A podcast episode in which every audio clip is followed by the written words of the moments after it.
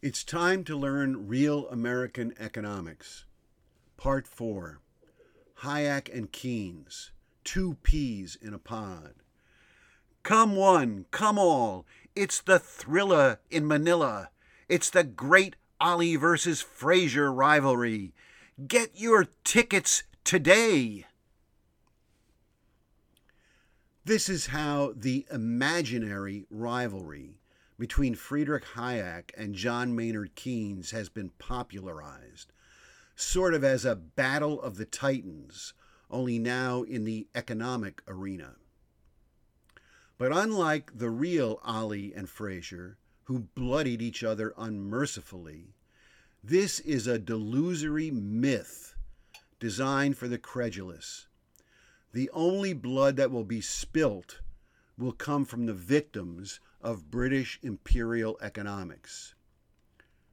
Within the construct of this manufactured contest, we are told that there are only two alternatives for economic and financial policy: big government or free market.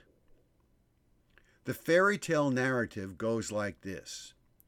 Keynes's big government views ruled the roost from the Great Depression into the 1970s.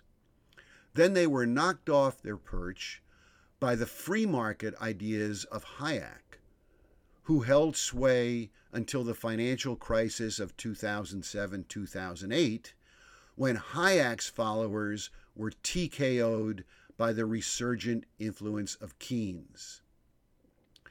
Will Keynes continue to reign as champ? Or will the scrappy Austrian make yet another comeback? Stay tuned. Cast your bets now. If you believe any of this, there is a bridge in Brooklyn you might want to buy. Subhead: Serving the Same Mother. In the 1920s and 30s, John Maynard Keynes, later to be anointed first Baron Lord Keynes, held sway at Cambridge University, while Friedrich Hayek toiled away across town, issuing his pleas for a return to 19th century British liberalism from the London School of Economics. From these two locations, according to the narrative, sprang the great economic debate, which would define all economic policy for the remainder of the 20th century. But it's all a fantasy, a deliberately created mental trap, one in which it is demanded that you submit to the contrived parameters of the debate. In reality, all that differs between these two British subjects is their choice of methodology. Cosmetically, Keynes and Hayek might appear to be different, with personal, individual choices of rouge and mascara, but butt naked and unadorned, they are identical Lombard Street tarts. Their fealty to the British financial empire is a fiercely held and shared commitment between them. In reading both Hayek and Keynes, one comes away with the impression that the American Revolution never happened, that Alexander Hamilton was never born, and that Abraham Lincoln did not launch the greatest economic revolution in human history. None of this is ever mentioned by either of these so-called rivals, because their shared goal is to destroy the American economic tradition. The delinquent American children must be brought back into the embrace of the mother country. Whether it's Hayek's Constitution of Liberty or Keynes' general theory of employment, interest, and money, what wafts off the pages are the faint strains of "Rule Britannia," like the last wail of a dying empire. Subhead: blood brothers. When Hayek's Road to Serfdom was published, he sent a copy to Keynes. Months later, Keynes, then visiting America, wrote to Hayek, saying, quote, "The voyage has given me the chance to read your book properly. In my opinion, it is a grand book. We all have the greatest reason to be grateful to you for saying so well what needs so much to be said. You will not expect me to accept quite all the economic dicta in it, but morally and philosophically, I find myself in agreement with virtually the whole of it, and not only in agreement with it, but in a deeply moved agreement," unquote. For his part, after Keynes' death, Hayek wrote to his widow Lydia, describing Keynes as, quote, the one really great man I ever knew, and for whom I had unbounded admiration. The world will be a much poorer place without him," unquote. This was not simply a polite expression of commiseration.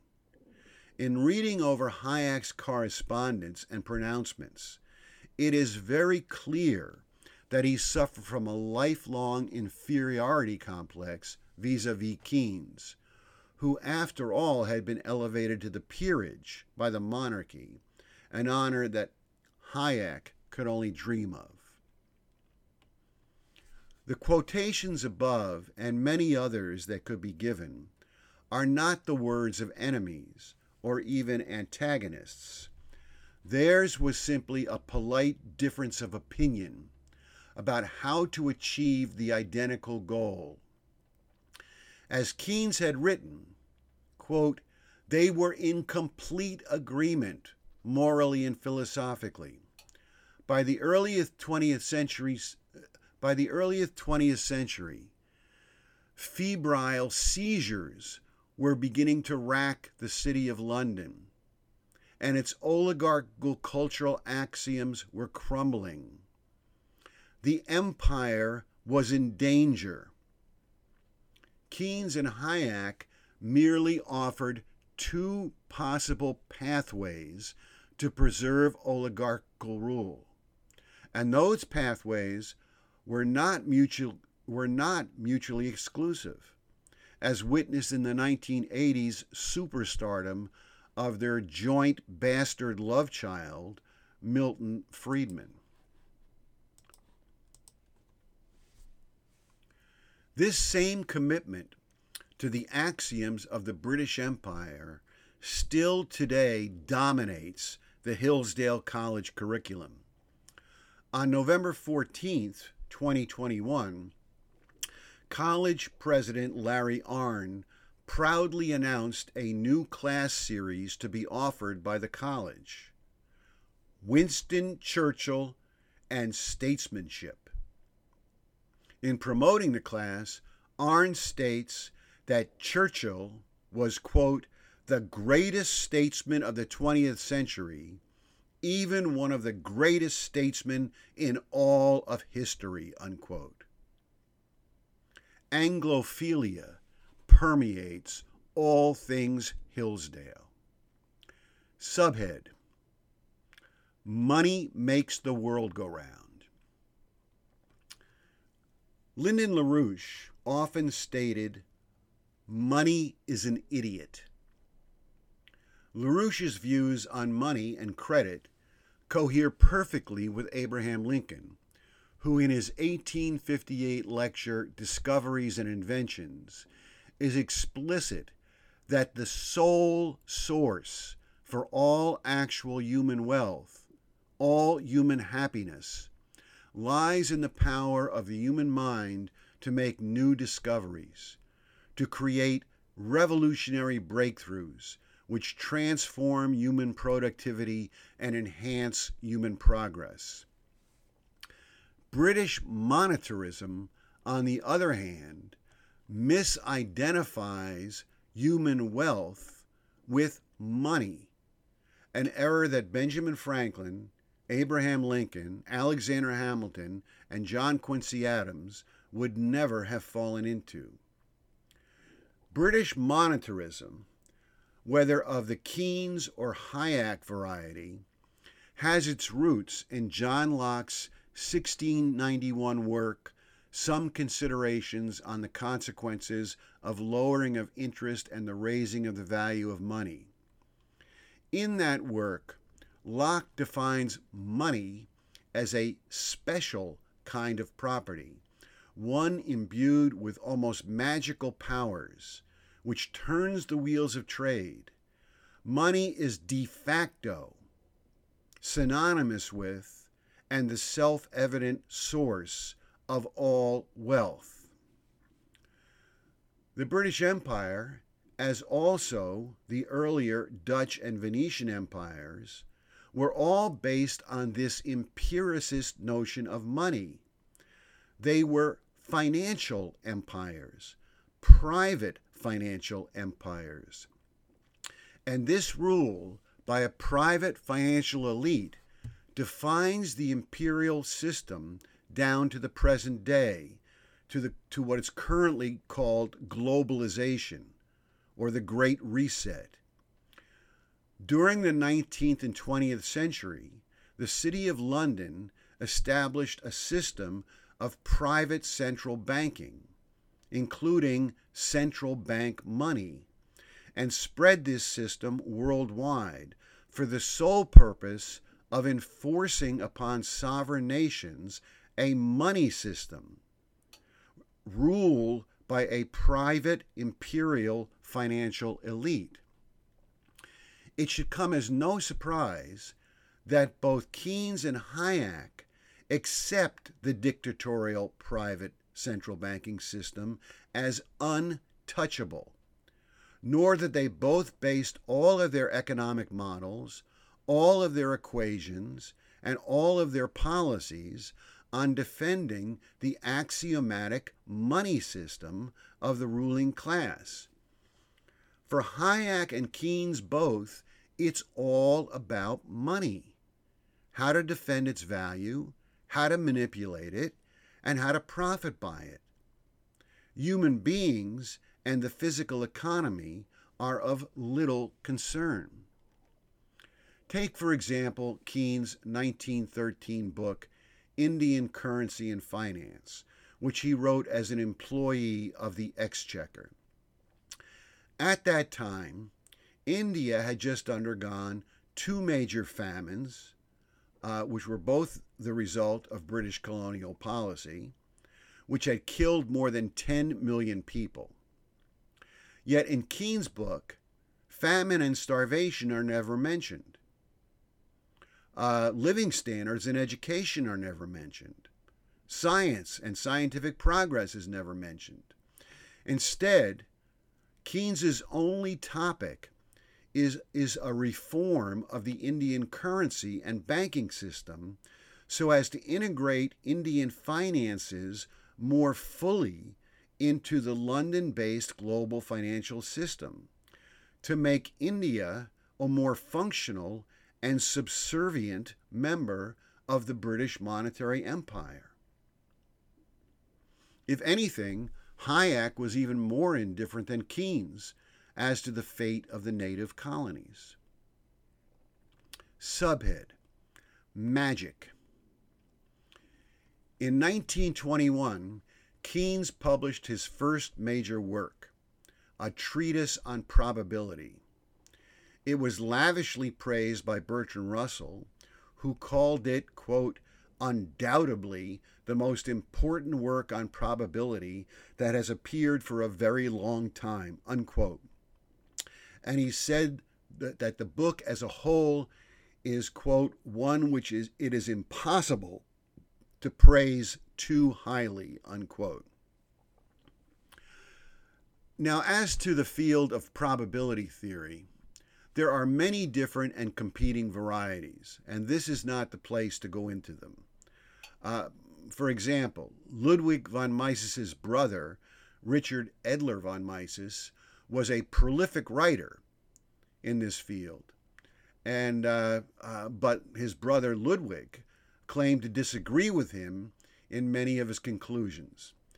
Nevertheless, with both Hayek and von Mises, as well as with Keynes and his followers, they all base their economic and financial theories on some version, one version or another, of probability theory.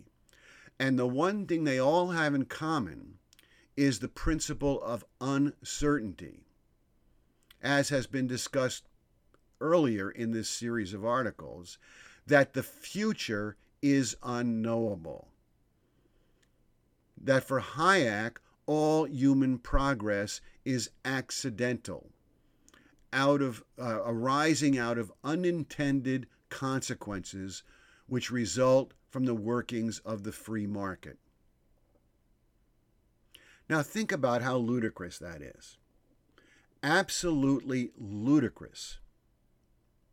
We know that if we go back to the moon, if we take human beings back to the moon and then on to Mars, that we will unleash breakthroughs in science and technologies which will transform the human condition. And we will make discoveries which will dramatically affect mankind's future. We know this.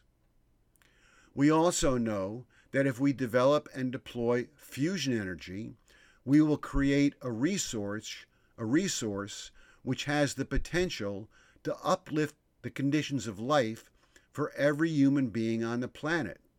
We know that too. This is all willful. This is what Abraham Lincoln meant when he spoke of discoveries and inventions. Yet this intentional, willful, creative human action to act upon the future is denied by both Hayek and Keynes, because their obsession is with money and the continued hegemony of the moneyed elite. In 1934, through his powerful connections, Keynes wrangled a meeting with Franklin Roosevelt in the White House, where he bent FDR's ear and tried his patience for more than an hour. After he left, Roosevelt remarked to his Labor Secretary, Francis Perkins, "I saw your friend Keynes. He left a whole rigmarole of figures. He must be a mathematician rather than an economist." FDR's sense of smell was working quite well for him that day. Mathematical probability theory, as deployed into the field of economics, has its origins entirely in the writings of Galileo Galilei concerning an investigation on dice, Girolamo Cardano, books on games of chance, and Abraham de Moivre, Doctrine of Chance, all written in the 17th and early 18th centuries. And the economic financial methods of both Hayek and Keynes not only have their origins in those works, they also resemble nothing so much as John Law utilizing mathematical formulas at the gambling casinos of Venice's, at the gambling tables of Venice's Ridotto Casino. For the British twins, all economic processes are unknowable. It's all chance. It's all fortuna. And it's all about money, not intentional human progress. And all of it is designed from money to central banking to free trade to the denial of national sovereignty to ruthlessly perpetuate the rule of the private British financial empire and to prevent the upward development of the people. End of part 4. Next part, the Anglo-Dutch Empire.